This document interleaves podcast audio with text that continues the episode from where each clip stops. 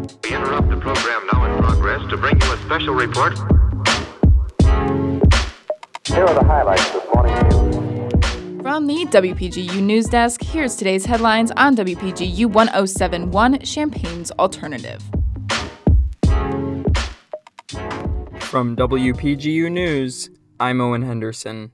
It's Friday, September 17th, 2021. Champaign police responded to reports of a student who displayed a firearm inside Centennial High School on Wednesday. The school was immediately put into lockdown, and no injuries were reported. Police are now looking for Perez Collier, an 18 year old of Champaign. The preliminary investigation found that Collier was involved in a verbal altercation with other students at Centennial High School when witnesses saw Collier display a firearm that was kept in his backpack. The gun was never fired. A warrant was granted for Collier's arrest, and a bond on the warrant is set at $500,000.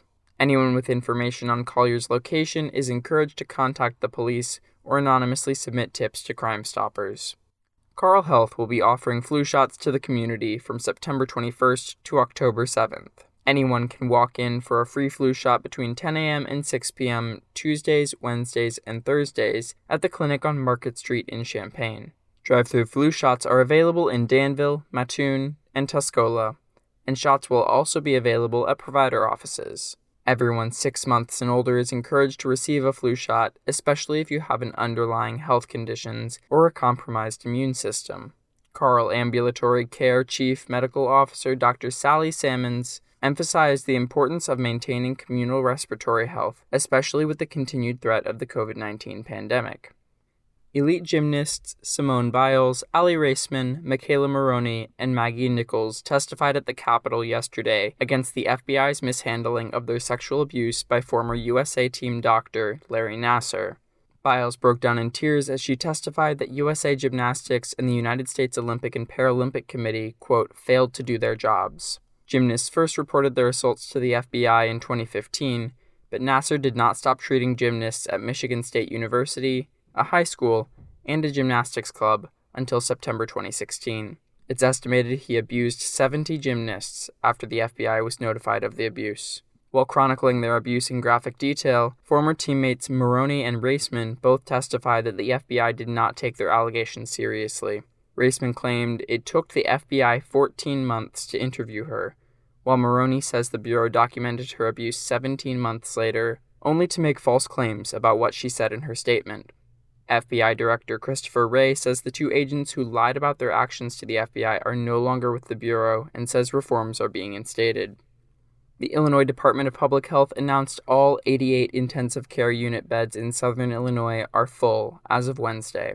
Illinois health officials say most hospitalized patients are suffering from COVID 19. The hospital overflows are mainly impacting residents of Region 5, which accounts for Edwards, Wabash, Wayne, and White counties. In Region 5, only 38% of the population is vaccinated, the lowest rate in the state. The region's chief paramedic, BJ Pennington, says patients will now have to be transferred four or five hours away for intensive care. First responders in the area are experiencing shortages of staff and ambulances, making it even more difficult for residents to receive help. IDPH spokesperson Melanie Arnold is urging residents to get vaccinated, saying it would prevent hospitalization and death and reduce the burden on healthcare workers. Entering the third weekend in September, the Illini are jam packed with sports Friday through Sunday. Kicking it off are Illinois soccer, who are away at Ann Arbor, Michigan, facing off against the Wolverines at 4 p.m. Central Time. Following are the Illinois men's and women's cross country teams, both at the Illinois State Redbird Invitational, beginning at 5 p.m. Central Time. Illinois football has their second conference game of the season under the Friday Night Lights, facing off against Maryland at 8 p.m. at Memorial Stadium. This weekend's Friday doubleheader includes Illinois volleyball in the Redbird Classic Tournament versus the Mizzou Tigers and the Illinois State Redbirds. Their tournament will end the following Saturday, the 18th, against North Texas at 11 a.m. Central Time. Illinois men's golf will close out the weekend on Sunday after hosting and participating in the three day Fighting Illini Invitational. That's all from us for today, folks. Reporting was contributed by Kayla Mish, Tori Gelman, Tara Mobasher, Jane Knight, and Megan Vichins. Our regional editor is Josie Alameda, our political editor is Jane Knight, and our sports editor is Jackson Janes. Our deputy news director is Emily Crawford, and our news director is Justin Malone. For WPGU News, I'm Owen Henderson.